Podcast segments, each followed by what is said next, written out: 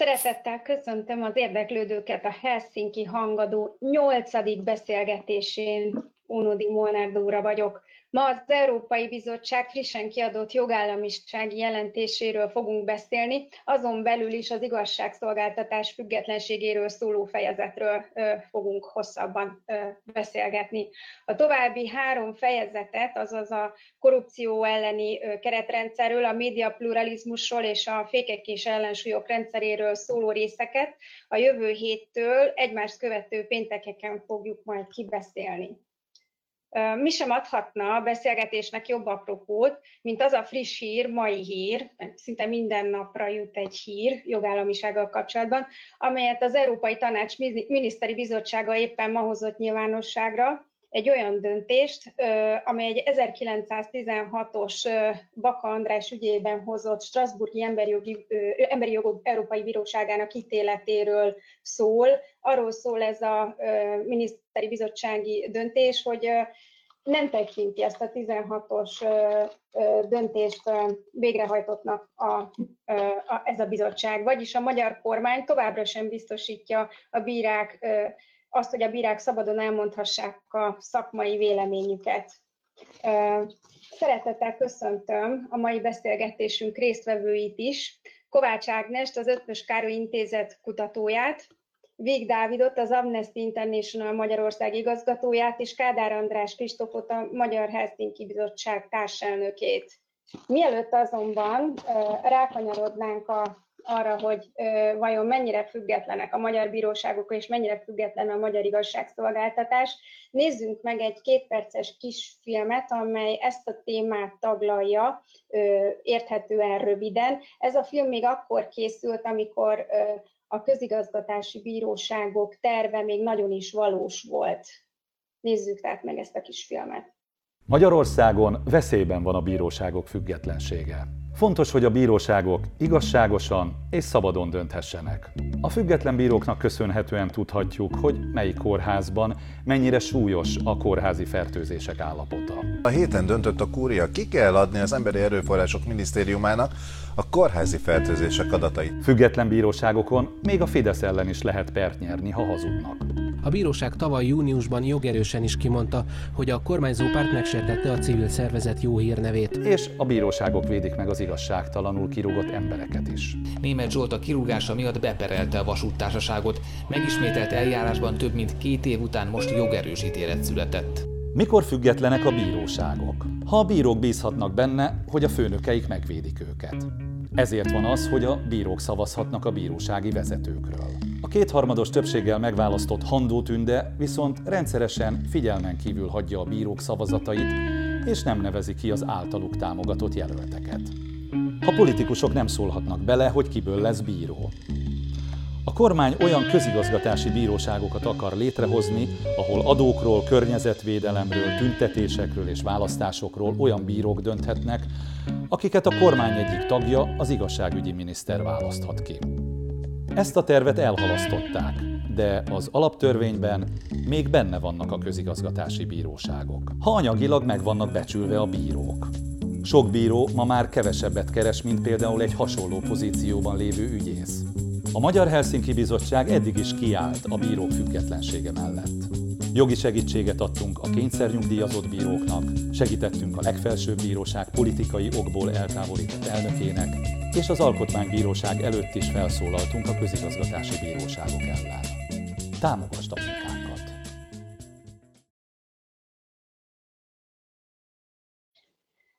Mielőtt a konkrét témánkra rákanyarodnánk, azaz a bíróságok függetlenségének témájára, arra kérlek benneteket, hogy néhány mondatban beszéljünk arról, hogy mit is jelent az, hogy jogállam, mi a jogállamiság fogalma.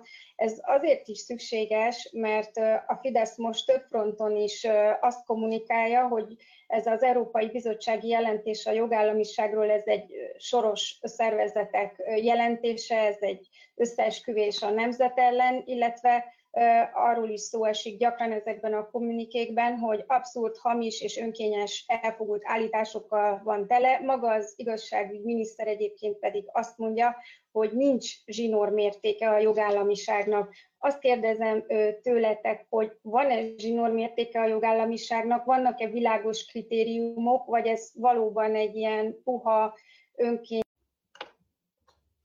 Ajaj, valakinek gyorsan kezdenie kéne, ha, hogy ne raboljuk a nézők idejét. Kezdem esetleg, kezdem esetleg én is, akkor majd a, a többiek kiegészítenek. Tehát, hogy a, a, a, a jogállam fogalmát, hogyha, hogyha nagyon egyszerűen akarjuk meghatározni, én mindig azt szoktam mondani, hogy egy olyan állam, ahol, ami, ami jogilag korlátozott, tehát a politikai hatalom gyakorlás az joghoz kötött, Viszont az is nagyon fontos, tehát hogy a, politi- a, a jogszabályok azok mindenkire vonatkoznak, a politikai hatalom gyakorlóira is. Viszont az is nagyon fontos, hogy a, nem mindegy, hogy mit gondolunk a jog ö, ö, tartalmáról, és az sokszor elhangzik, hogy a jognak vannak ilyen önmagában vett értékei is, például az, hogy a, hogyha akkor beszélünk jogról, hogyha általánosak a szabályok, vagy hogyha ö, a jövőre vonatkozóan írnak elő kötelezettségeket, hogyha, hogyha stabil, kiszámíthatóan működik egy jogrendszer. Ezek olyan értékei a jognak, amelyek függetlenek szinte a tartalmától, hanem a fogalmi elemének a részét képezik, és amikor arról beszélünk, hogy a jogállam ez egy jogilag korlátozott hatalomgyakorlást jelent, akkor beleértjük ezeket a jognak úgynevezett önmagában vett erkölcsi értékeit, erkölcsi értékeit is. Tehát nem önmagában a, a, a jogszerűség az még kevés a, a jogállam pontos fogalmának megragadásához, hanem az is benne van a jogállam fogalmában, hogy a jog működésének vannak olyan alapvető feltételei, amelynek a hiányában egyáltalán nem beszélhetünk jogrendszerről, és ezek azok a követelmények, hogy a jog mindenkit egyelően kezel, nem privilegizál és nem diszkriminál, jogalanyok között indokolatlanul, hogy stabilan, kiszámíthatóan működik, hogy jövőre nézve fogalmaz meg kötelezettségeket, hogy, hogy, hogy egyértelmű előírásokat fogalmaz meg a jog címzetjei, címzetjei számára. Akkor nyilván ennek van egy sokkal bővebb vagy tartalmi megközelítése is, amikor már arról is beszélünk, hogy a, hogy a, hogy a jog, jogállamiságnak része az, hogy mit gondolunk a jogszabályok tartalmáról, és például azokat a minimum követelményeket számunk kérjük, hogy az emberi jogokat be kell tartani. Oké, okay, Gondolom, hogy a, hogy a többieknek is lesz valami kiinduló pontjuk a jogállam fogalmával kapcsolatban, úgyhogy ők, őket is hallgassuk meg. Elmondtál szerintem mindent, ami, ami lényeges, tehát valóban arról van szó, hogy a köz, az a jogállam, amelyben a közhatalmat gyakorlókat a jogszabályok korlátok közé szorítják, és nem mindegy, hogy ezek a jogszabályok milyen minőségűek. Tehát ahhoz, hogy a jogot jognak, tehát hogy ne csak formálisan, hanem tartalmilag is annak nevezhessük, ahhoz vannak bizonyos minőségi követelmények, amiket Ágnes szerintem elég szépen felsorol, csak hogy mondja példákat a, mondjuk az elmúlt tíz évből, amelyek azt mutatják, hogy Magyarországon hiába van valami eljárásilag és formailag makulátlanul körbe bástyázva, attól még nem biztos, hogy az jognak minősíthető, és ezért az állam jogállamnak. Mondjuk, amikor meg akar szabadulni a kormányzat azoktól a köztisztviselőktől, akiknek a lojalitásában nem biztos, és hoz egy olyan szabályt, hogy bár emberemlékezet óta a köztisztviselői pálya egyik legfőbb vonzereje, hogy kiszámítható, hogy körül van bástyázva, hogy egy köztisztviselőnek csak nagyon jól körülhatárolható okok miatt lehet felmondani, akkor hozok egy olyan szabályt, hogy mostantól viszont indoklás nélkül kirúghatok bárkit, és, és ennek hatás, vagy ennek, a, ennek az eszköznek a segítségével kipucolom a köztisztviselői karomat, akkor, akkor van egy formálisan jogszerű eljárás, ami a tartalmi követelményeknek nem felel meg. Amikor azt mondom, hogy államtitkár vagy helyettes államtitkár csak olyas valaki lehet, akinek van egy egyetemi diplomája, de aztán hirtelen eszembe jut, hogy akit én szeretnék, annak nincs, és akkor gyorsan hozzányúlok a joghoz, Itt megint arról lesz szó, hogy persze, tehát ha megnézzük, hogy hogy született ez a jogszabály, hogyan fogadták el, akkor azt kell mondanunk, hogy formailag jogról beszélünk, de tartalmilag ez az ad hominem, tehát személyre szabott jogalkotás, ez például nem fér bele azokba a minőségi követelményekbe, amelyeket a, jog, tehát a dolognak a tartalmi értelmében vett joggal szemben támasztunk. Úgyhogy itt, itt, itt valóban egy bonyolult ö, fogalomról van szó, amit sok felől kell megnézni, de azt gondolom, hogy nem lehetetlen. És egyébként a bizottságnak a jelentése az úgy néz ki, hogy van egy ilyen összehasonlító elemzés, és utána vannak országjelentések, tehát most nem csak Magyarországról mondott véleményt a bizottság tekintetben, és ez az összehasonlító, mondjuk így közös bevezetője a 27 országjelentésnek, ez tartalmaz egy jogállam definíciót, körülbelül azon vonalak mentén, amelyeket így az Ági vázolt, hogy korlátozott közhatalom, és amikor azt mondjuk, hogy jog, akkor körülbelül ezeket a tartalmi elemeket várjuk el. Köszönöm én is nagyon, nagyon röviden a, a bevezetőhöz, és, és, és bár jogászként tudok én is hozzászólni ehhez, de nem a jogi kritériumokhoz szeretnék, mert azt Ágnes és András már, már szinte maradéktalanul összefoglalták, hanem ahhoz, hogy ez mit is jelent a, a, a gyakorlatban. És onnan indulnék, hogy hogy nagyon sokszor halljuk azt Magyarországon, hogy valami le van papírozva, vagy valami, valami rendben van a, a, a papíron, de gyakorlatban nagyon komoly problémák vannak vele. És igazából nagyon sokszor ez a helyzet. Szóval, hogy, hogy papíron minden rendben van, és, hogy, és hogyha ezeket a, a papíron létező felvétel, feltételeket ki, ki tudjuk pipálni, akkor, akkor minden, minden rendben van, és minden oké. És nagyon fontosnak tartom ezeket a, a tartalmi kritériumokat is. Én, a, én az ELTE jogi kanán tanítok, és elég sokszor futok bele egy olyan helyzetbe, hogy egy, hogy egy zártai dolgozat kiavítása után oda jönnek a hallgatók hozzám, hogy de hát tanár úr, teleírtam az egész oldalt, az elejétől a végéig, én szerintem a kérdésre válaszoltam, miért, miért nem jó. És, és ugye nyilván erre egy tartalmi válasz van, de hogy nagyon sokszor a kérdés feltételezi azt, hogy önmagában egy formális kritériumot kimerítünk, az elegendő lenne ahhoz, hogy tartalmilag is rendben van a, a dolog, és az a helyzet, hogy ennél egy kicsit bonyolultabb a, a, a jogállamiság kérdése, és bár én is azt gondolom, hogy ennek vannak nagyon exakt követelményei, a Velencei Bizottság, amelyik az Európa Tanács alkotmányjogász szakértőiből álló testülete például egy, egy elég hosszú listában, egy elég hosszú szövegben foglalta össze, hogy mik azok a követelmények, amiknek meg kell felelni ahhoz, hogy, ahhoz, hogy jogállamiságról beszélhessünk, de ez nem lehet egy olyan definíció, mint hogy, mint hogy milyen összetevők kellenek ahhoz, hogy egy jó székelykáposzta elkészüljön. Van székelykáposztából olyan, amiben van paprika, meg olyan, amiben nincsen, mind a kettő lehet finom. Ugyanúgy lehet olyan ország jogállam, ahol van alkotmánybíróság, lehet olyan ország jogállam, ahol nincs alkotmánybíróság, és a helyzet azért különösen bonyolult, mert olyan ország is lehet nem jogállam, ahol van alkotmánybíróság, és azt hiszem, hogy Magyarország az utóbbi irányba halad a jelentés lehet-e elfogult, tehát ki lehet-e küszöbölni azt, hogy a jelentés készítői elfogultak legyenek ebben az anyagban. Van -e erre olyan törekvés, ami tetten érhető, amivel meg lehet nyugtatni a laikus érdeklődőket, hogy itt most egy olyan zsinórmértéken mentek végig a készítők, amelyek a lehető legtöbb szubjektív mérlegelést kivették a rendszerből. András, Ágnes?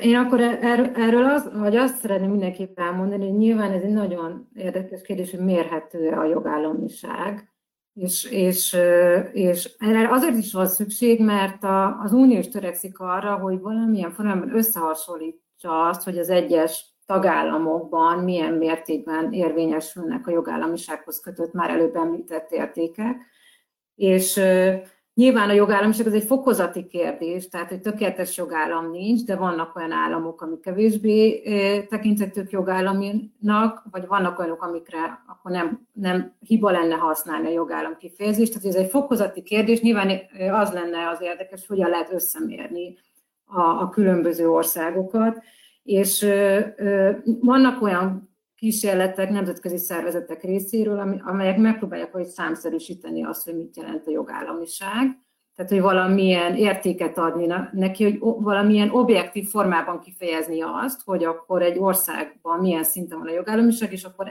ez az egy, egyes országokat ezeken a objektív mércéken mentén, össze, mércék mentén összehasonlítani, és nyilván ez egy nagyon nehéz feladat, ami, ahogy én értem a, ezt a, a jogállamiság jelentést, nyilván az Unió is törekedett arra, hogy ugyanazokat a szempontokat vizsgálja meg minden egyes ország esetében.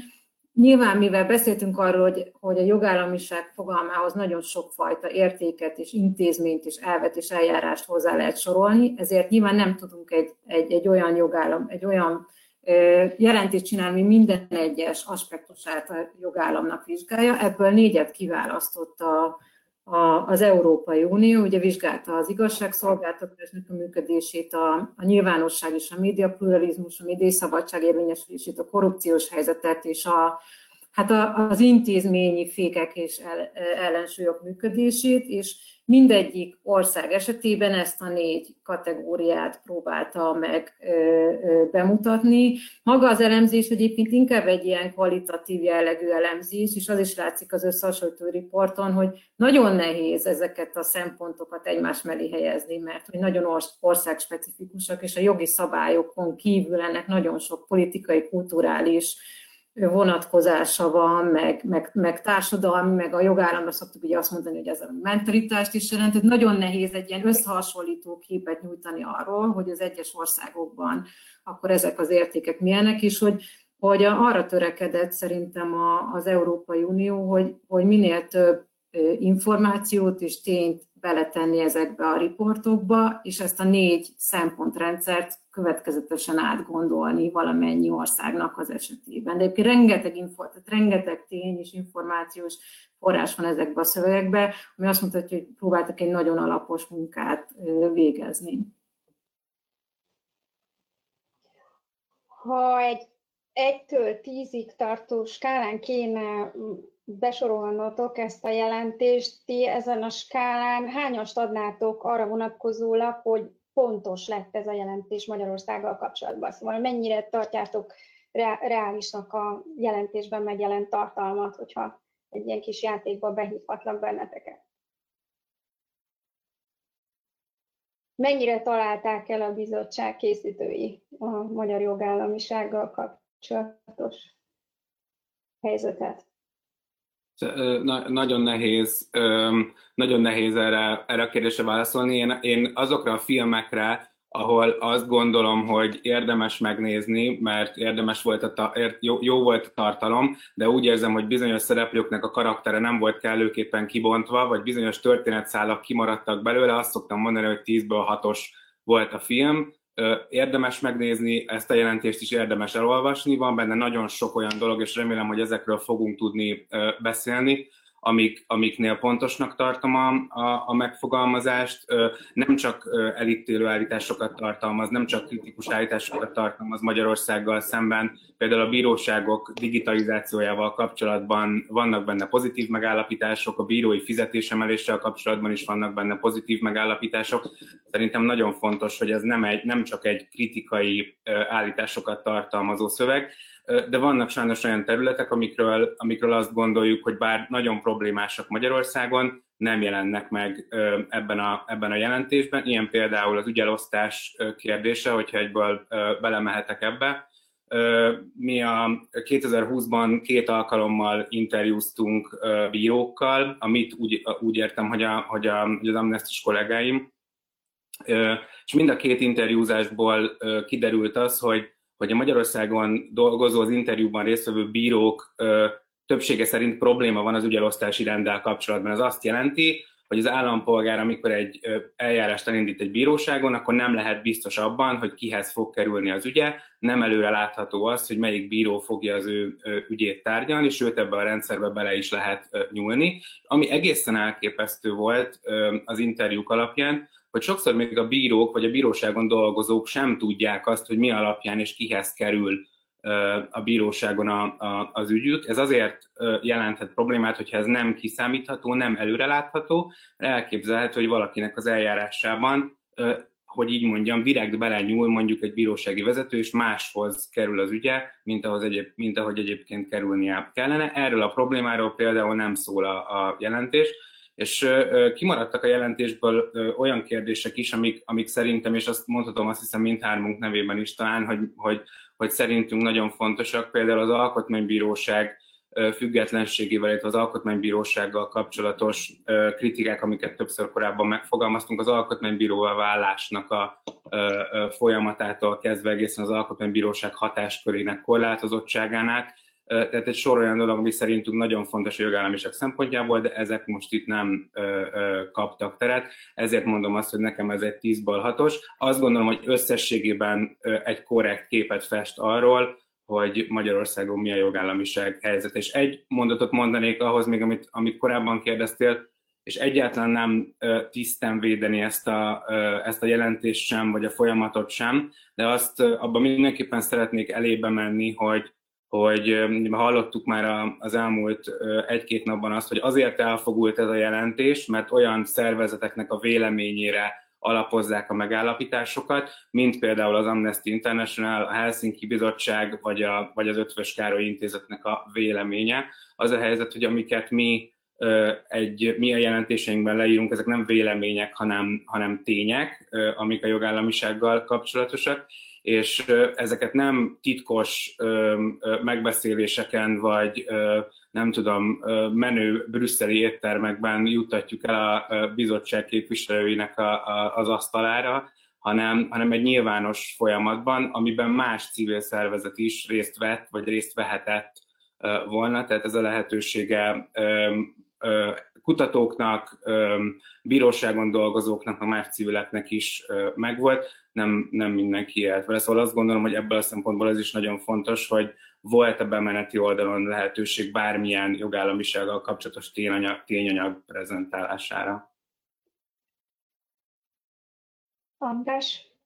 Igen, Ágnes. rossz gombot nyomtam meg. Uh, tehát, hogy én lakoznék, lehet, hogy én mondjuk tízből egyen jobbat adnék, Ugye, a, ami nekem fáj, az, az, az, az nem ugyanaz, ami a, a, a kormánynak fáj ebben a, ebben a jelentésben. Tehát csatlakoznék először Dávidhoz abban a kérdésben, hogy azért ezek a bírálatok annyiban mindenképpen, hát mondjuk így finoman most problematikusak, hogy, hogy egyik sem a tartalomról szól. Tehát azt még nem hallottam, hogy kormányzati szereplő azt mondta volna, hogy ez vagy az, az információ vagy állítás nem pontos.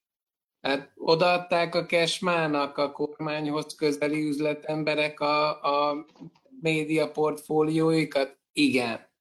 Lehet valaki alkotmánybíróból kúriai bíró úgy, hogy egyébként nem kell végigjárni azt a pályát, amit, amit, amit egy bírónak ahhoz végig kell járni, hogy, az, hogy, hogy a kúrián kössön ki. Lehet. Tehát, hogyha megnézzük azt, hogy mik vannak benne ebben a jelentésben, én még nem hallottam cáfolatot, tehát amikor elkezdik az eljárás, tehát az írás folyamatát, vagy az abban őket ekézni, az általában azt jelenti, hogy magával a tartalommal nem tudnak vitatkozni.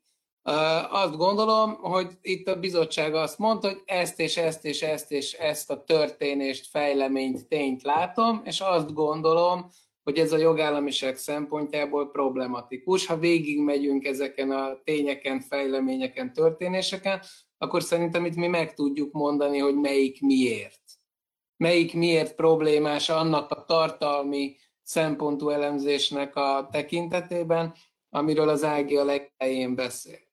Amit én hiányolok, az inkább az, és ez terjedelmi jogból nem nagyon fér bele, hogy ezt az egészet egy ilyen kontextusba helyezze. Szerintem a magyar jogállamiságnak a szomorú története, az, az pont azért annyira nehéz elmesélni, és pont annyira, azért annyira nehéz megítélni, mert hogy ilyen apró mozaikokból tevődik össze. Tehát gyakorlatilag nem akarok belemenni a részletekbe, meg a történetmesélésbe, de de abból a nagyon módszeres folyamatból, ami a végrehajtó hatalom valamennyi kontrolljának a kiiktatása 2010 óta. a fékek és ellensúlyok, mondjuk alkotmánybíróság, a média, a, a, ugye a bíróságok függetlensége elleni támadások. Tehát tulajdonképpen inkább azt mondanám, hogy nagyon fontos mozaik darabokat felvillant ez a jelentés, de, de, de ha az ember nem mélyed el ebben az egész folyamatban, akkor talán nem érti kristálytisztán, hogy ez hogy áll össze rendszerré, és ami nekem hiányzik, az pont ennek a leírása, ami szerintem a magyar viszonylatban nagyon fontos. Volt-e valami olyasmi, ami azért nem került bele esetleg a jelentésbe, mert ezt lezárták nyáron, ennek a készülési folyamatát, és egyébként azóta történt Magyarországon, tehát hogy Magyarországon elég nap, naponta több dolog is történik, ami érintheti a jogállamiságot, és esetleg azért került el az a készítők figyelmét, mert az azóta történt ilyen eleme lenne, ami hiányzik? Hogy ti megállapítottok? Ami most így hirtelen eszembe jut, és nyilván nem tudom, mikori lezárás egyébként, pontosan nem tudom a jelentés, nyilván az, ami a, az egyetemi autonómia felszámolásával kapcsolatos legfrissebb történeteknek a része. Nyilván annyit a jelentés védelmében én is hozzátennék, hogy ez egy, módszert, ez egy tudatos módszertani választás volt feltehetőleg az unió részéről, hogy akkor négy elemre koncentrálunk. Az egy másik kérdés, hogy e, ebben a négy szempontba vagy tényezőbe, amit már említettünk, beleférhetett volna még. Nyilván, amikor például az intézményi fékekről beszélünk, amit a, a másik két kollégám is hiányol, mondjuk az, hogy mi történt az alkotmánybírósággal, az nyugodtan beleférhetett volna, akár a, bíró, a bírósági rendszerrel kapcsolatos értékelésbe, akár abban a részben, ahol az intézményi fékek és ellensők működéséről, vagy annak hiányáról beszél a, a, a report, tehát hogy, hogy lett volna olyan elem, amit mindenképpen meg kellett volna szerintem említeni, ebben a módszertani keretben is. És ami meg kimaradt, mert például a választási rendszerről sincs semmi, ami nyilván mindennek az alapja, hogy le lehet-e váltani a jelenlegi hatalmat is, van-e tisztességes és szabad választásnak, meg vannak a feltételei Magyarországon, de hogy, hogy hogy ezek hiányoznak, de és nyilván erre mondom, hogy akkor ebből a szempontból az egyetemi autonómiát érintő legújabb támadások is hiányoznak, de nyilvánvalóan kellett valamilyen korlátot szabni a jelentésnek, hogy mik azok a szempontok, amiket most vizsgálunk minden egyes ország vonatkozásában. Dávid? Én nagyon röviden ehhez, és én a bíróságok függetlenségének a témájánál maradnék ebben, hogy, hogy mit lehetett volna. Ugye ez, tehát, hogy valahol el kellett ezt, valahol, ez, valahol ezt be kellett fejezni, valahol ezt le kell zárni, és nyilván nem lehet számon kérni olyat, ami, ami a lezárás után történt. Az, az, az látszik ezen az anyagon, hogy, hogy nagyon nagy mennyiségű tényanyagot szintetizáltak az ezen dolgozók nagyon rövid idő alatt tehát amikor ez a konzultáció volt, amiben, amiben észrevételeket lehetett tenni ö, ö, idén áprilisban, ö, azóta néhány hónap telt el, és egy, és egy az EU összes tagállamára vonatkozóan nagyon konkrét tényanyagon alapuló jogállamisági jelentést látunk, tehát szerintem ez önmagában is egy nagyon fontos eredmény, hogy, hogy egyáltalán ez az anyag megszületett, és van egy ilyen összehasonlítási alap, egy, egy közös ilyen baseline arra, hogy mondjunk valamit Európában a jogállamiság helyzetéről. Ö, ö, ami, ami szerintem egy, egy, egy nagyon fontos téma, az a, az a bíróságokat ö, érintő média, a médián keresztül érkező nyomás, ami, ami vezető politikusoktól érkezik, és az a helyzet, hogy hogy az utóbbi időben sajnos egyre, egyre több olyan alkalom van, amikor vezető kormánypárti politikusok megszólalnak és úgy szólalnak meg, hogy nyomást helyeznek a bíróságokra. Itt például legutóbb a Dajcs Tamás EP képviselőnek az a, az a kommentje, vagy az a nyilatkozata, ami szerint hazaárulás az elsőfokú bíróság ítélete, vagy nettó hazaárulás, azt hiszem, hogy ezt mondta, az például egy ilyen, és egyébként ezzel kapcsolatban, tehát hogy önmagában szerintem nagyon fontos ezeket rögzíteni, hogy ezek nem elfogadhatók, és ezek érdemben befolyásolják a bíróságok függetlenségét, és hogy van feladata mindenkori kormányzatnak tenni ezek ellen. De például azt én egy nagyon fontos fejleménynek tartom, hogy a bíróságok vezetője erre a, erre a, a Facebook posztjára Dajs Tamásnak nem úgy reagált, mint korábban, hogy csöndben maradt, hanem nyilvánosan visszautasította ezt a, ezt a támadást. Ez szerintem egy nagyon fontos fejlemény. Még egy kiegészítést, hogyha megengedtek ahhoz, hogy miben lehetne még erősebb ez a, ez a jelentés. Én azt hiszem, hogy azok a, a javaslatok megfogalmazása, tehát hogy azon túl, hogy egy probléma térkép, azon túl, hogy, hogy, hogy azt látjuk, hogy milyen gondok vannak, azt hiszem, hogy, hogy abban is fontos szerepe lehet egy ilyen jelentésnek, hogyha megoldási javaslatokat fogalmaz meg egy, egy, egy adott kormányzat számára abban, hogy hogyan lehet ezeket a problémákat orvosolni. És nyilván nem kizárólagosan a bizottságnak a feladata, de azt gondolom, hogy egy jó kiindulási alap lehet ezekhez ez a jelentés. Esetleg András hozzászólás? Csak röviden, tehát, hogy van ennek egy is mondjam, egy egy jó hiszeműbb és egy kevésbé jó hiszemű magyarázata annak, hogy miért nincsenek ilyen ajánlások, amik tulajdonképpen tényleg hiányoznak. A, a, a jó hiszemű az az, hogy ugye van erre egy mechanizmus, elvileg, ugye ez az hetes cikkes mechanizmus, aminek a, a, ami ugye a uniót létrehozó szerződések szintjén rögzíti, hogy ha egy tagállamban a uniós alapértékek megsértésének a közvetlen és kellően súlyos veszélye fent, vagy ezeket már meg is sértették, akkor mi az eljárásrend. És ebben az eljárásrendben a bizottság kezdeményezi ezt a hetes cikkes folyamatot, aminek részeként a tanács, ami ugye a politikai vezetőkből, a, a tagállamok politikai vezetőiből áll, fogalmazhat meg aztán ajánlásokat ebben az eljárásban, vagy szélsőséges esetben a végén akár szankciókat fogadhat el.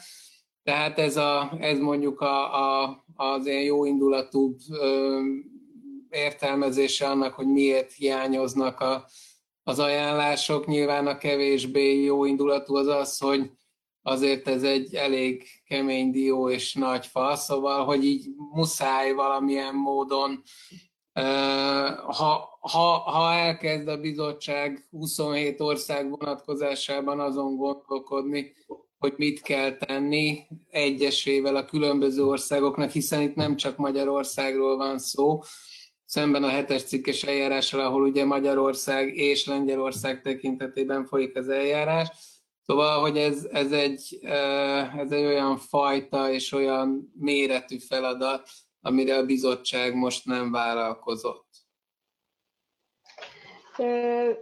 Kanyarodjunk egy kicsit konkrétabban rá arra, hogy mitől problémás a magyar igazságszolgáltatás. Dávid már részben érintette, hogy szóba kerül az Országos Bírói Tanács és az Országos Bírói Hivatal közötti feszültség. Ugye az egyik a bírák önigazgatási szerve, és arról szól a riport, hogy ez a szerv nem képes az Országos Bírósági Hivatalnak, az elnökének a túlhatalmát ellensúlyozni. Ez miért problémás az egyes állampolgárok szempontjából?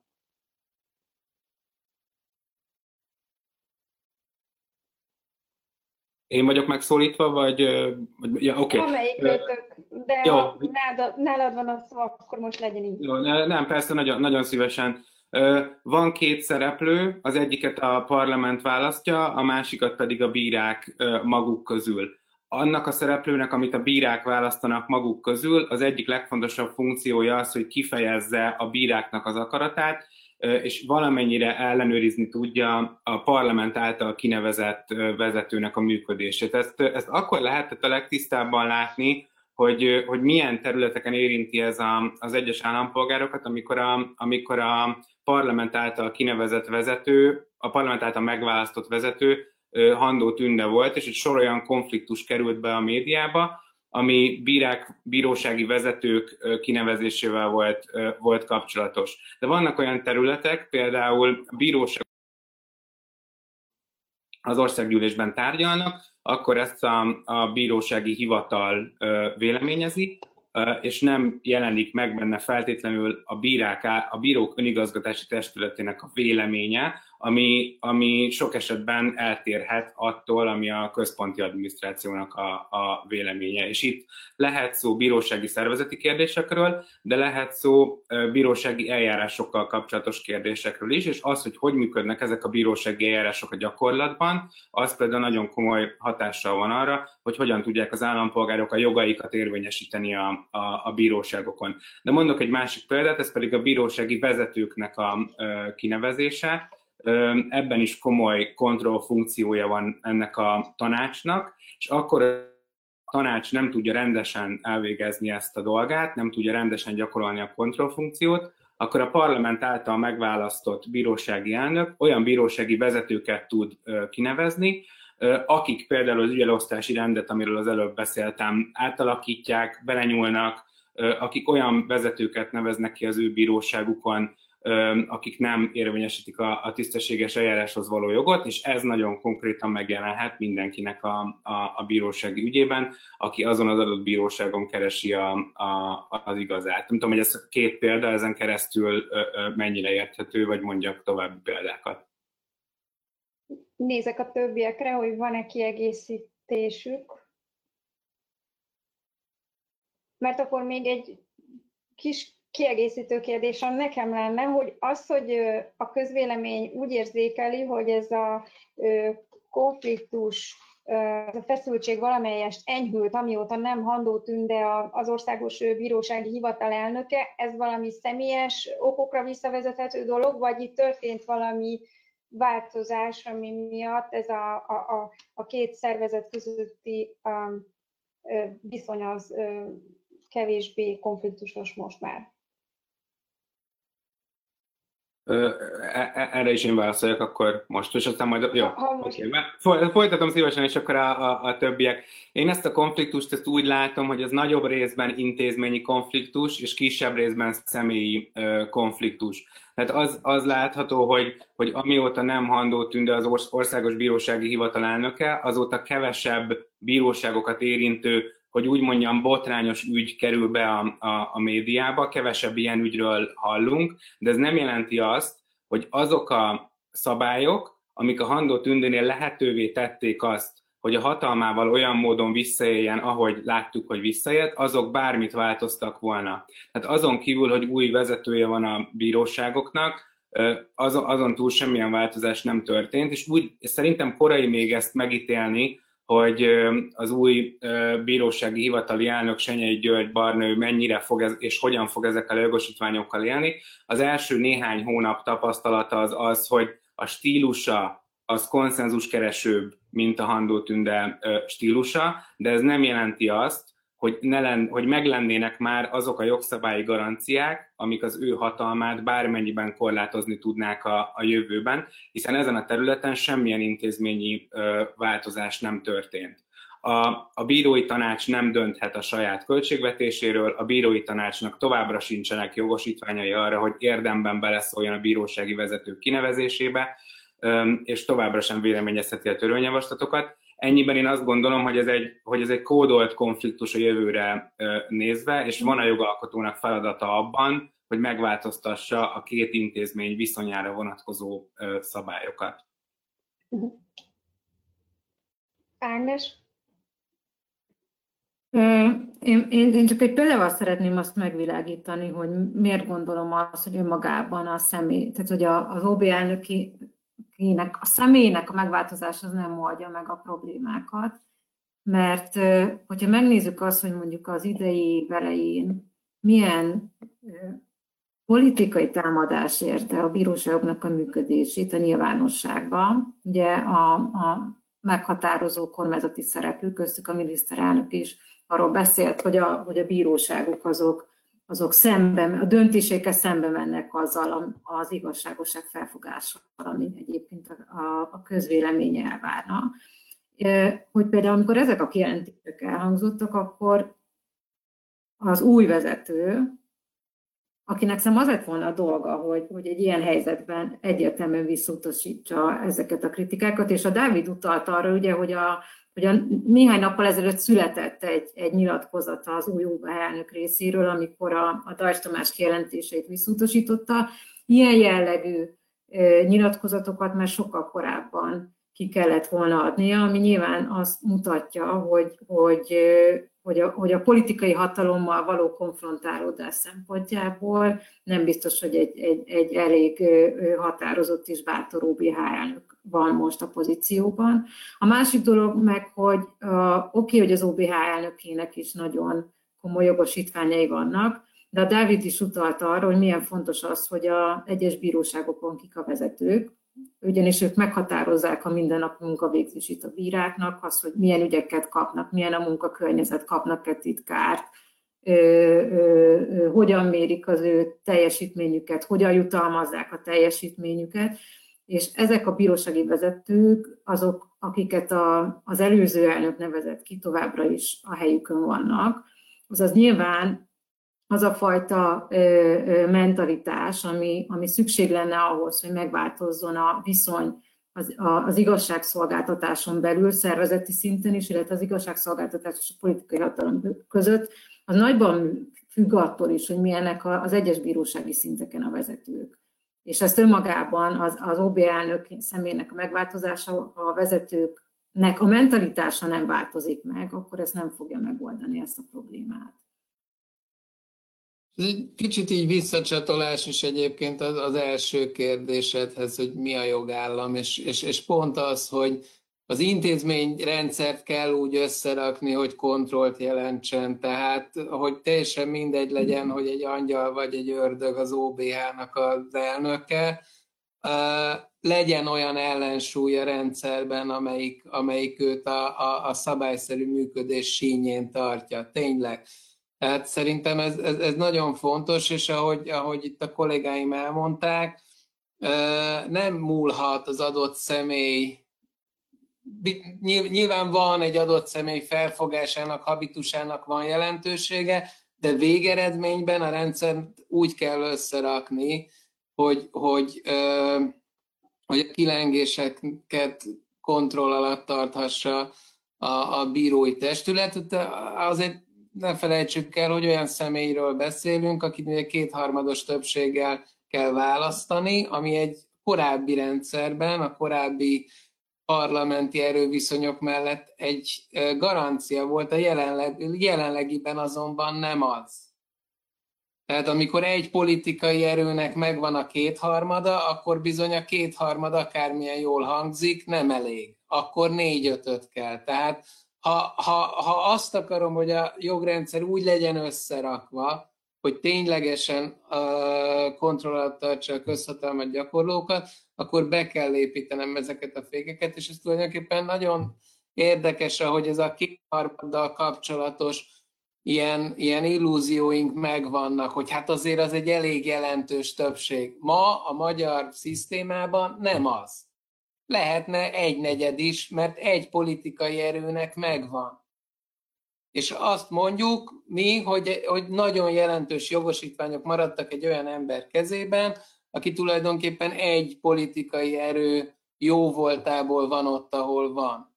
És hogyha ha, ha benne van szakmai étosz, meg integritás, az jó, mert akkor a rendszert el lehet működtetni, de abban a pillanatban, ahogy felkel egyik reggel, és azt mondja, hogy én nem akarok együttműködni az OBT-vel, nem tudom miért, személyes konfliktus, egyéb ok, nem lesz semmi, ami őt erre rászorítsa, ugyanúgy, ahogy Handó Tündénél sem volt.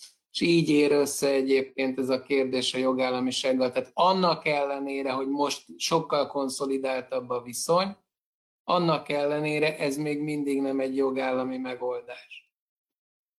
Ha kiegészítésként mondhatok még egy nagyon rövid példát, hogy olyan dolgok, amiknek szintén meg kellett volna változniuk, és azt hiszem, hogy az OBH, OBH a bírósági hivatal elnökének van ebben felelőssége, az például egy, egy, egy olyan szabály, amelyik a, amelyik a bírák véleménynyilvánításával kapcsolatban fogalmaz meg korlátozásokat. Hát nyilván van egy legitim célja annak, hogy, hogy bírák ne vegyenek részt pártpolitikai tevékenységben, ez, ez teljesen egyértelmű, a világon szinte mindenhol így van.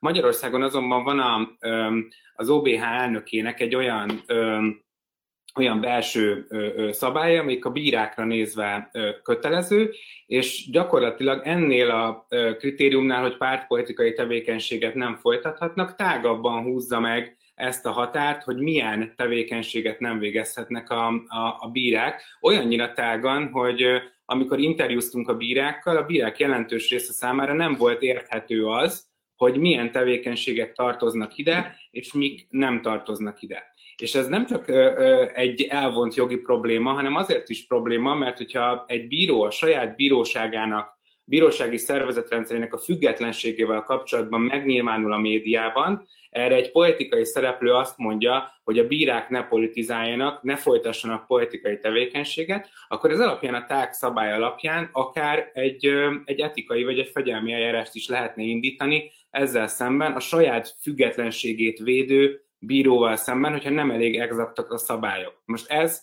hogy nem elég exaktak ezek a szabályok, ezek tudottak a Senyei György Barna előtt azóta, hogy ő vezeti a bírósági hivatalt, de a tudomásom szerint a mai napig nem tett semmit annak érdekében, hogy ezek a szabályok egyértelműbbé váljanak. És ez, ez kapcsolódik ahhoz, amit az előbb az András mondott, hogy hogyan fog felébredni egy év múlva vagy két év múlva, van-e a kezében olyan eszköz, amely garancia nélkül, garancia nélkül alkalmas arra, hogy, hogy valakivel leszámoljon, úgy bánjon el majd a jövőben.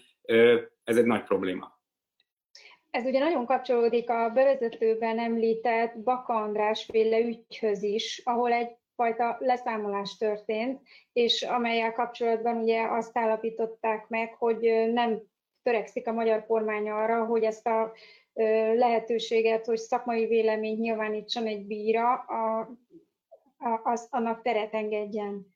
Ezt, ezt hogy, hogy, hogy ítélitek meg ezt, a, hogy ez pont egy időben érkezett meg a bíróság a jogállamisági jelentéssel? András esetleg, vagy Ágnes?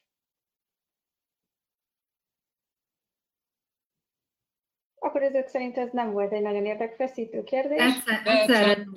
Akkor az András Lesz ehhez hozzáfűzni valója, úgyhogy azért gondoltam, hogy várok, úgyhogy Ági, hogyha akarod, akkor mondjad. Hogy nyilván ez egy régóta húzódó ö, probléma, a, a, a, a bíráknak a szólásszabadságának a kérdése, és nyilván azt érdemes azért hozzátenni, hogy ez a Baka ügy, végül is úgy, úgy maradt meg a, a, a, az emlékezetünkben, meg úgy, úgy, úgy hivatkoznak rá, mint egy szólásszabadságügy, ami nyilván az egyik dimenziója ennek a kérdésnek, de azért alapvetően ez a bíróság függetlenségével kapcsolatos ügy, aminek, ami, ami sajnos Strasbourgban, amikor ezt ugye tárgyalták, akkor nem volt elég hangsúlyos, tehát hogy ez egy, ez egy hi, hiánya ennek az eljárásnak, hogy amikor a Baka ügyről beszélünk, annak az utóéletéről, akkor a bírák szólásszabadságára helyezzük a hangsúlyt, holott nyilván egy még alapvetőbb kérdés a bírói függetlenségnek a, a kérdésre is összekapcsolódik, vagy azzal is összekapcsolódik. Nyilván a szólásszabadság kérdésével pedig annyit, annyit érdemes elmondani, hogy, hogy azt nagyon fontos lenne tisztázni, és erről kellene gondolkodni nyilván a, a, a bíróságokon belül is, és ennek mondjuk van, van valami jelen, mert például a, a, van a Bírói Egyesületnek a honlapja, és akkor ott már jelentek meg olyan szövegek, amik, amelyek keresik azt, hogy akkor mit jelent pontosan a, a bírói szólásszabadság, és mi, mi tartozik mondjuk a politizálásnak a fogalmaik közé, de hogy itt van egy óriási félreértés abban, hogy mi minősül politikai tevékenységnek, és, és meddig terjed a bírónak a szólásszabadsága, és ezt mindenképpen rendezni kéne, hogy arra Dávid is utalt, ahhoz, hogy egyáltalán mondjuk a bírók a, a saját érdekeik védelmében hatékonyan fel tudjanak lépni. Ugyanis a, a politikai tevékenység az nyilván az a, a tilalma az arra kellene, hogy vonatkozzon, hogy a bírák nem tehetnek nyíltan párpolitikai állásfoglalásokat, vagy, vagy hatalmi szempontokat nem jeleníthetnek meg, amikor, amikor nyilatkoznak, de, de a, a, a normális működés feltételei biztosító függetlenséggel és jogállamisággal kapcsolatos problémákra egy bíró nyugodtan reagálhat, ez még nem fogja azt jelenteni, hogy ő, politikai tevékenységet végez. De nyilván itt, itt az alapprobléma az, hogy, hogy nincs tisztázva, hogy egyáltalán politika fogalma mit jelent, hiszen nagyon komoly félreértések kövezik azt, hogy akkor mi az, a, amiben nyilatkozhat a bíró, és mi az, amiben nem nyilatkozhat a bíró. És nyilván ezt eszközként használják arra, hogy mivel ez egy ilyen nagyon homályos és rosszul definiált fogalom, hogy mit jelent a politikai tevékenység, a bírók inkább nem szólalnak meg, mert félnek attól, hogy valamilyen retorzió fogja őket érni. Ugye, ez egy érdekes dolog, amit, amit Ágnes felvetett, mert ugye a Strasburgi eljárás, ez egy egyéni panasz eljárás, tehát Baka Andrásnak a panasza, tehát nem alkalmas arra, hogy, hogy, hogy ugye a, a rendszer egészét olyan módon vizsgálja, hogy mondjuk ez a jogállamisági jelentés, Ugye ott valóban áttételesen jön be a, bíró, illetve a bíróságok és a bírók függetlenségének a kérdése, hiszen ugye Baka András olyan reformok kapcsán fogalmazott meg kritikus véleményt, amely reformok a bírói függetlenséget érintették, és ugye Strasbourg a döntésben kimondta, hogy valóban van a politizálásnak, illetve a pártpolitizálásnak egy tilalma, de a bíróságok átalakítása az egy olyan közérdeklődésre számot tartó, nagyon fontos, a jogállamiság szempontjából nagyon fontos ügy, amelyben a bíróknak és a bírói karnak muszáj lehetőséget biztosítani a megnyilvánulásra, különben védtelen maradt. Tehát amikor a kormány, amelyik ugye, hát nálunk azért ugye a kormány, tehát a végrehajtóhatról meg a törvényhozás azért nem különül el olyan nagyon, tehát azért tulajdonképpen ugye mind a kettőt ugyanaz a politikai erő uralja. Tehát mondhatjuk úgy, hogy kormány per törvényhozás ne, át akarja alakítani a bíróságokat olyan módon, hogy ez a bírói függetlenséget csorbíthatja. Ha ekkor egy bíró megszólal, és a, a fejére koppintanak, hogy hello, politizálsz, kritizálod a kormányt, tehát politikailag állást foglalsz, az azt jelenteni, hogy akkor a bírók magukat, a bírói kar magát az ilyen az egyéb hatalmi ágak által intézett támadásokkal szemben semmilyen módon nem tudná megvédeni. Hát ez az, amit Strasbourg ebben az ügyben kimondott, ez az, ami nagyon fontos, hogy amikor egy bíró a bírói kart, a bírói hivatást, a bírói státuszt, a bírói szervezetet érintő átalakításokkal kapcsolatban állást foglal, azt nem lehet tiltott politikai állásfoglalásnak minősíteni. És hát itt e, azért az, az, az, amikor az OBT-nek a tagjai a, a Handó Tündével való konfliktus idején, tehát amit, amit mondjuk a, a kormánypárti médiában kaptak, nem utolsó sorban azért, mert ugye rájuk húzták, hogy ők politizálnak, hát az, az egy komoly probléma, az egy komoly dermesztő hatás, és ugye erről is szól a jogállamisági jelentés, hogy részben maga a végrehajtó hatalom, részben a végrehajtó hatalomhoz végletekig lojális média tudja azt a fajta támadást intézni a megszólaló bírók ellen, aminek eredményeként a bírók azt mondják, hogy inkább nem szólalunk meg, de ezáltal védtelenné válnak. És így érnek össze egyébként ezek a mozaik darabok, hogy ugye akkor a kérdés az az, hogy milyen médiánk van. Tehát akkor a bírói függetlenséghez hozzákapcsolódik a, a média piacnak a kiegyensúlyozottsága, mert hogyha nem kiegyensúlyozott, ha egy ilyen túlsúly van, akkor a bírókat nem védi meg senki, és a bírók magukat se tudják megvédeni, mert egyszer nem is tudják eljuttatni az üzeneteiket a társadalomnak. Szóval így érnek össze ezek a dolgok. Dávid akart még valamit. Gy- gyakorlatilag a nagy részét az András elmondta most a, most a második részében. Az, ami, az, amit szerintem ebben látni kell, hogy, hogy, hogy milyen eszközöket használt a, a, a hatalom a, a bírák ellen az elmúlt hónapokban, vagy, vagy akár években, akkor, amikor bírói, bírósági szervezetrendszer reformjáról volt szó, láttunk olyan személyre szabott támadásokat, lejárató kampányokat a kormányhoz kötődő médiában, láttunk olyan nyilatkozatokat kormánypárti politikusok, vagy akár bírósági vezetők részéről is, akik azt mondták, hogy azok, akik, azok a bírák, akik akik nyilvánosan kritizálják a bírósági átalakításokat, ők kockáztatják a bírói fizetésemelést, láttunk olyat, hogy, hogy bizonyos, bizonyos bírókat, tehát egészen konkrét karaktergyilkosság áldozatai voltak, és akkor, amikor próbálnák magukat megvédeni, akkor egyből azt a,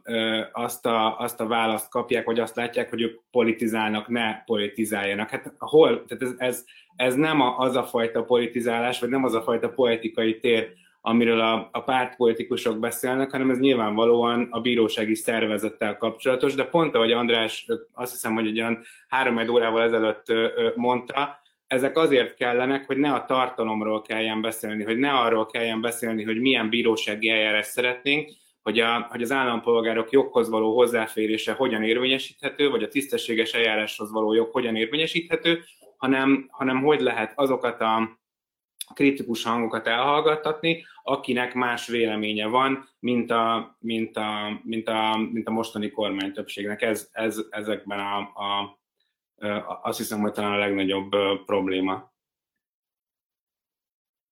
A riport, ahogy már beszéltetek róla, vagy részben érintettétek, kiemeli, hogy az pozitív dolog, hogy a bírói fizetéseket emelték, ugyanakkor jelzik, hogy nem átlátható a jutalmazás rendszere, de én behoznék még egy szempontot, hogy ugyan emelkedtek a bírói fizetések, de épp pont a Helsinki Bizottság foglalkozik is vele többször is, hogy az új polgári perrendtartás miatt drasztikusan visszaesett az ügyforgalom, hogy erre kitére a jelentés, mert ez egyfajta, most nagyon köznyelven fogalmazok, de egyfajta megvesztegetésnek tűnik így a kívülálló szemében, hogy jól felemelik a fizetést, jól lecsökkentik az ügy, ügyszámot, akkor milyen jó, jó, jó lesz így a mi bíróinknak.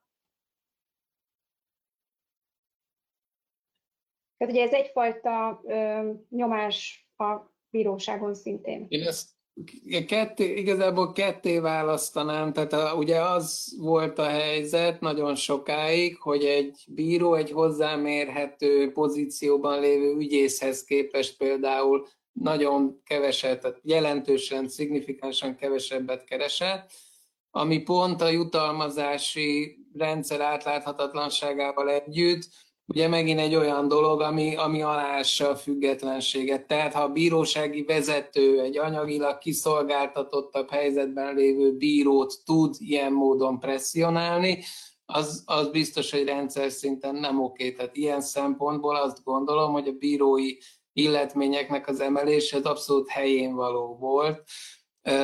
És ezt leválasztanám attól, hogy hogy, hogy valóban az új polgári perrendtartás olyan módon változtatta meg a, a perindításnak a szabályait, ami egyszerűen egy eh, drasztikus visszaeséshez vezetett, és hát gyakorlatilag bizonyos tekintetben, hogy ki egyszerűen kiüresíti a joghoz való hozzájutást, vagy hogy is mondjam, a, a jogrendszer nem tud védelmet biztosítani, hogyha el se tudom vinni az ügyeimet a, a, a bíróságra, tehát mondjuk én ezt a kettőt nem kapcsolnám össze, az egyiket helyeslem azzal, hogy, hogy nyilván közben egyébként a jutalmazási rendszert is, is helyre kell rakni, hogy tényleg átlátható, kiszámítható legyen, ne legyen, ne legyen nyomásgyakorlás eszköze.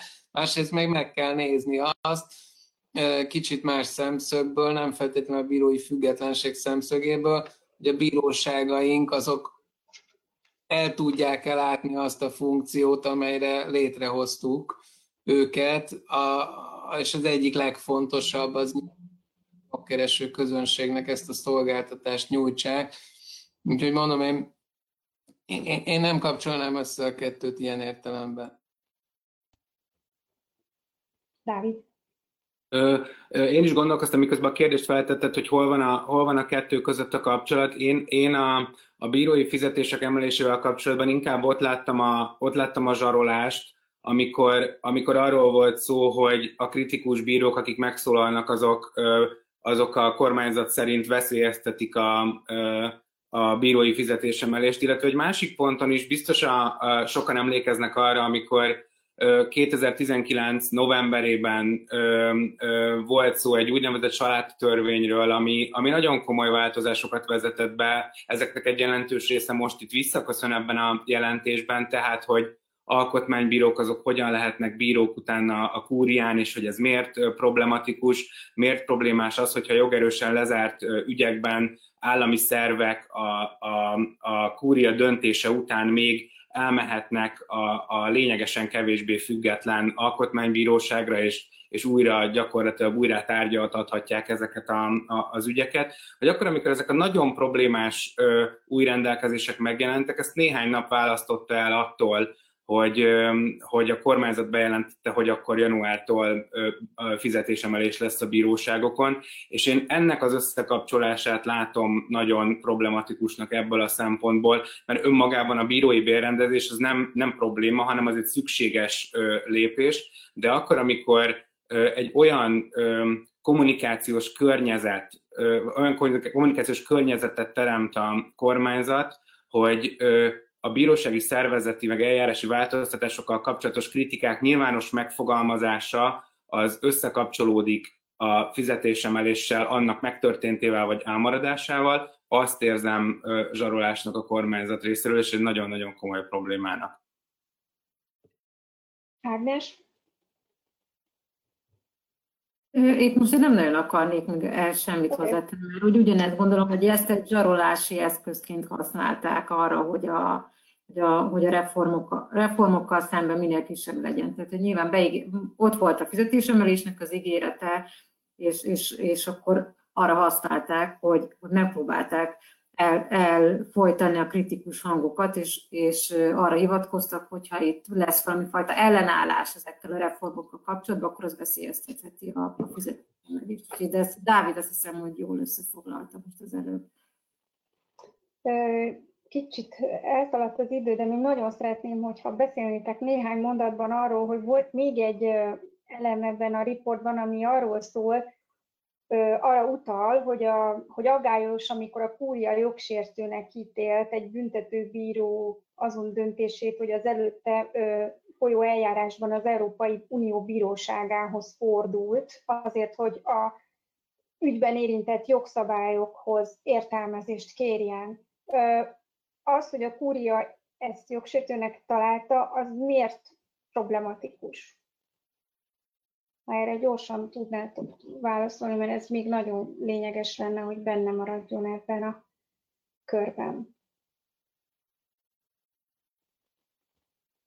Én akkor egy, egy példát mondanék, jó, hogy a, ugye amikor most tavasszal az Európai Unió Bírósága azt mondta, hogy a, a tranzitzónáknak a működtetése az, az egyfajta szabadságelvonás, és ezért ez nem összeegyeztethető az uniós joggal, és hogy a magyar menekültügyi szabályozásnak nagyon sok olyan eleme van, ami nem összeegyeztethető az uniós joggal, hogy ezt a döntést azért hozta meg, azért tudta meghozni az Európai Unió Bírósága, mert voltak olyan magyar bírók, akik, akik érzékelve azt, hogy a magyar szabályozás és az uniós elvárások vagy mércék között van különbség, és, esetleg probléma van a magyar szabályozással, az Európai Unió bíróságához fordultak. És erre minden egyes magyar bírónak megvan a joga, hogy amikor valamilyen uniós jogi vonatkozási kérdésben értelmezési probléma merül fel, akkor, akkor erről megkérdezze az Európai Unió bíróságát. És ez a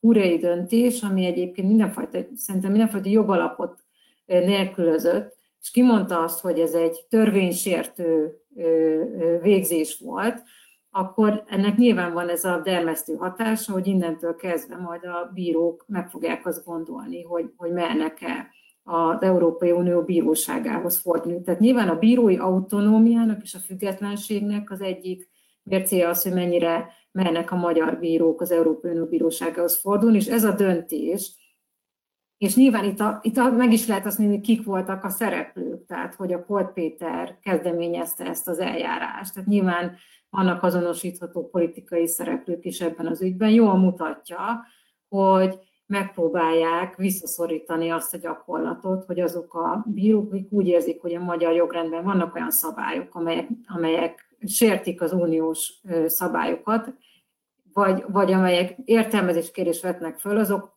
odafordulhatnak a, az unió bírósághoz, hogy ezt a ezt gyakorlatot próbálják meg ö, ö, visszametszeni. Tehát ennek, ennek a döntésnek egy nagyon komoly ilyen dermesztő hatása lehet a bírói függetlenségre és az autonómiára nézve. Ja, unió bírósága jogosult az uniós jog értelmezésére, tehát hogyha egy tagállami bírónak, egy magyar bírónak kétséget támad, a tekintetben, hogy egy jogvitát az uniós jog alapján milyen módon kellene eldönteni, akkor, akkor joga és kötelessége odafordulni. Most a helyzet az, hogyha az unió bírósága meg úgy fogja látni, hogy annak a kérdésnek nincs előtte helye, akkor majd meg fogja mondani. Tehát amikor a kúria azt mondja a magyar bírónak, hogy hát neked itt egyáltalán nem lett volna jogod odafordulni, és, és, és, és, ez egy, és ez egy jogsértés, hogy te ezt tetted, akkor bizonyos értelemben egyébként betüremkedik a, a, az uniós bíróságnak a, a hatáskörébe, mert ezt, majd, mert ezt majd megmondja az a bíróságot Luxemburgban az irányadó eljárási szabályok szerint. De a kurjának igazából ez ráadásul egy ilyen deklaratív dolog, tehát azt mondta, hogy jogsértő, de ettől még a kérdés ott van. És hogyha ha ez így van, akkor tényleg nehéz ebben mást látni, mint, mint, mint egy olyan törekvést, hogy hát lehetőség szerint ne vigyük ki ezeket a mi politikailag érzékeny ügyeinket a határokon kívül, ami, ami pont akkor, amikor a jogállamiság olyan állapotban van, amilyenben, az egy, az egy nagyon súlyos probléma lenne. Tehát az az igazság, hogy részei vagyunk ennek a közösségnek, joghatósága van ezekben a kérdésekben az uniós bíróságnak, nem nagyon szerencsés, azt gondolom ez az üzenet, hogy hát, hogyha egy mód van rá, akkor ne ugráljunk itt olyan kérdésekkel, mint a bírói függetlenség, és hogy annak milyen vonatkozásai vannak egy büntető eljárásban. Úgyhogy abszolút egyetértek. Ez egy nagyon komoly üzenet, és egy dermesztő üzenet, hogy valamit ne csináljanak a bírók, amikre abszolút megvan a joguk, amire, hogyha egyébként nem helytálló az a kérdés, majd a megfelelő szerv ki fogja mondani ezt, ezzel kapcsolatban a döntést, és azt fogja mondani, hogy figyelj, én ezt nem, bír, nem bírálom el, mert nem hozzám tartozik. De ez nem a magyar kúria dolga. Azért is, azért is van ennek a dolognak nagyon nagy jelentősége minden egyes állampolgár számára, mert nem lehet az, hogy az Európai Unió tagállamainak bíróságai különbözőképpen értelmezzék az Európai Uniós jogot. Annak az egész unióban ugyanúgy kell érvényesülnie.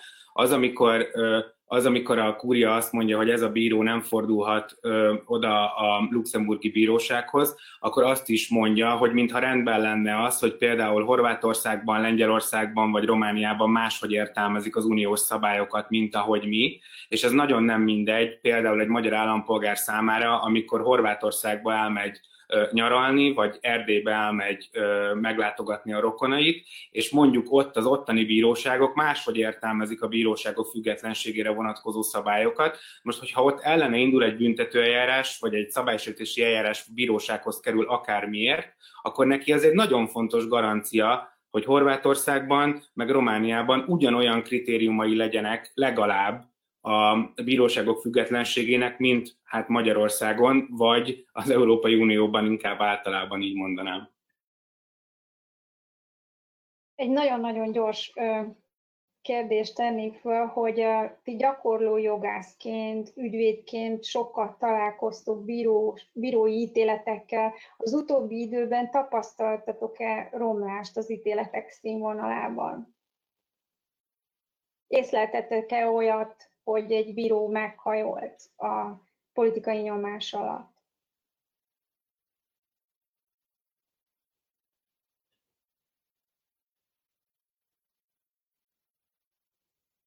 Valaki? Erre nagy, nagy, nagyon nehéz válaszolni. Tehát az az igazság, hogy a, amikor az ember ö, ügyvédként kap egy számára kedvezőtlen döntést, akkor szerintem egy alapvető ilyen emberi ö, tulajdonság, hogy, hogy mindenféle okat keres vagy feltételez, de azért ahhoz szerintem nagyon látványosan elfogultnak kell lenni egy döntésnek, hogy ezt felelősségteljesen azt lehessen mondani. Hát, hogy is mondjam, láttunk az utóbbi időben olyan döntéseket, amiknek nem örültünk, de olyat nem láttam, aminél annyira nyilvánvalóan elfogadhatatlan lett volna a jogi érvelés, hogy én azt tudjam mondani, hogy itt biztos nyomásgyakorlás volt. Tehát én nem etemednék arra, amire egyébként a politikusaink azzal együtt, hogy szerintem, mint közhatalmat nem gyakorló személy, én sokkal tágabb körben bírálhatom a bíróság döntéseit, mint ők, de, de, de nem, nem gondolnám, hogy ezt így ki lehet mondani. Többiek? Én annyit tennék hozzá inkább, hogy a, hiába éri azért nagyon sok támadás a bírósági szervezetet, azért még mindig azt gondolom, hogy a, hogy a bírói függetlenség azért jelentős mértékben érvényesül, és vannak olyan döntések, amiket politikai viharban kell meghozni a bírósági szervezetnek, de, de hogy azt mutatják, hogy a szakmai szempontokat tudják érvényesíteni, ha mondjuk csak a gyöngyöspatai döntésre tekintünk, akkor, akkor azt ki lehet emelni, hogy az egy, az egy jó, az mutatja, hogy, hogy azért a, a bíróságok a szakmai integritásukat viszonylag sikeresen tudják őrizni, és csak annyit, hogy ugye azt, azt beszéltük, hogy a, hogy a jelentésből hiányzik az, hogy mi van az alkotmánybíróságon, és hogy igazából az a módosítás, hogy a alkotmánybíróságról automatikusan mindenfajta pályázat nélkül e, e, át lehet kerülni a kúriára, mert a kúria ugye az egész szakmai irányításért a bírósági szervezetnek felel, meg a jogegységért, és hogyha olyan bírók fognak átkerülni, akik alkotmánybíróként szakmai szempontokat háttérbe szorítják, akkor félő, hogy ezt akár a rendes bírósági szervezetbe is meg fogják tenni. Mi nem nyújtunk jogi segítségnyújtást az Amnesty-nél egyedi ügyekben, úgyhogy hogy ilyen értelemben nincsen rálátásunk arra, hogy, hogy azokban az ügyekben, amiben a többiek jogi segítségnyújtást nyújtanak állampolgároknak, ott mi történik, egy csomó más tevékenységünk van, és, és, és az alapján az én konklúzióm is nagyon hasonló lenne Ágneséhoz, hogy azt gondolom, hogy rendszer szinten képes megvédeni magát a, a, a rendes bíróság a politikai befolyást, és nem úgy kell ezt elképzelni, hogy valaki a, az igazságügyminisztériumban fölvesz egy telefont, és akkor felhívja a bírót, hogy, hogy mi történjen, hanem olyan a rendszerbe, a folyamatokba beépített eszközök vannak működésben, amik képesek befolyásolni azt, hogy, hogy milyen döntés születik. És például, hogyha megnézzük azt, hogy az Alkotmánybíróság milyen döntéseket hozott a veszélyhelyzet időtartama alatt, akkor, amikor nagyon komoly feladata lett volna ezekben a kérdésekben határozott véleményt formálni, hát azt tudom annak a konklúziójaként mondani, és nem csak az érvelések minősége, hanem a, hanem a döntések szempontjából is, hogy hát ez az alkotmánybíróság nem volt alkalmas arra, hogy az alapjogokat védje az állami hatalommal szemben. Ez, ez már az zárszó, vagy még, még lesz egy ö, zárszavunk? E, én azt tekintettem zárszónak, ami most volt, de ha van még egy gondolat, hogy nyugodtan mond. Igen, én, én, én nagyon, nagyon röviden, és arra is tekintettel, hogy péntek, dél, a péntek délután van, nem szeretném, hogyha ilyen ö, ö, rossz kedvűen zárnánk ezt a beszélgetést, hogy, hogy beszéltünk egy kicsit több mint egy órát arról, hogy milyen súlyos problémák vannak, ö, vannak Magyarországon. Szerintem nagyon fontos az, hogy akik ezt a beszélgetést ö, nézik, vagy végignézték, vagy eljutottak ideig ebben a beszélgetésben, ők mit ö, tehetnek, és szerintem nagyon sok ö, dolog van, amit amit egyéni szinten is lehet tenni, és, és azt hiszem, hogy a Helsinki-nek is, meg az Ekintnek is vannak olyan programjai, amihez lehet kapcsolódni. Én két dolgot szeretnék itt az Amnesty palettájából említeni. Az egyik az ahhoz kapcsolódik, hogy kérdezted, hogy a jogállamiságnak mi a fogalma, hogy lehet leírni a jogállamiságot. Az Amnesty Magyarországnak van egy emberi jogi oktatási modulja, amelyik középiskolásoknak viszi el a jogállamiság fogalmát iskolákba. Ezt tanárként, diákként és szülőként is lehet kérni, hogy, hogy, hogy menjünk az iskolákba és beszélgessünk egy adott osztályjal néhány órán keresztül arról, hogy mi a jogállamiság és hogyan lehet megvédeni. Szóval ezt, ezt, ezt csináljuk, és ez egy nagyon népszerű foglalkozás. És a másik dolog pedig az, hogy hogy jelenleg is fut az Amnestynek egy olyan petíciója, ami arról szól, hogy hogyan lehet megvédeni a jogállamiságot Magyarországon és Lengyelországon az európai intézmények segítségével, és ezt pedig, hogyha valaki szeretné aláírni, akkor az Amnesty honlapján, az amnesty.hu oldalon tudja, és ezzel segíti a, a jogállamiság ügyét, esetleg ö, ö, középtávon azokra a problémákra is megoldást tud adni, amikről most beszéltünk az elmúlt időszakban. Van hozzáfűzni valótok, András, Ágnes? Írjátok el az Amnesty petícióját, csak ennyit tudok mondani. Akkor nagyon szépen megköszönöm, hogy velem tartottatok. Kovács Ágnes az Ötvös Károly Intézettől, Vig Dávid az Amnesty Magyarországtól, és Kádár András Kristófa Helsinki Bizottság Magyarországtól. Jövő héten a ahogy azt már említettem, a korrupció elleni keretrendszerről fogunk beszélgetni. Szintén ennek a jogállamisági jelentésnek a része volt ez is. Elköszönök, szép pénteket, jó hétvégét, köszönjük, hogy velünk voltatok, velünk voltak, minden jót kívánunk. Én Olnodi Molnár Dóra vagyok. Köszönjük szépen. Köszönjük.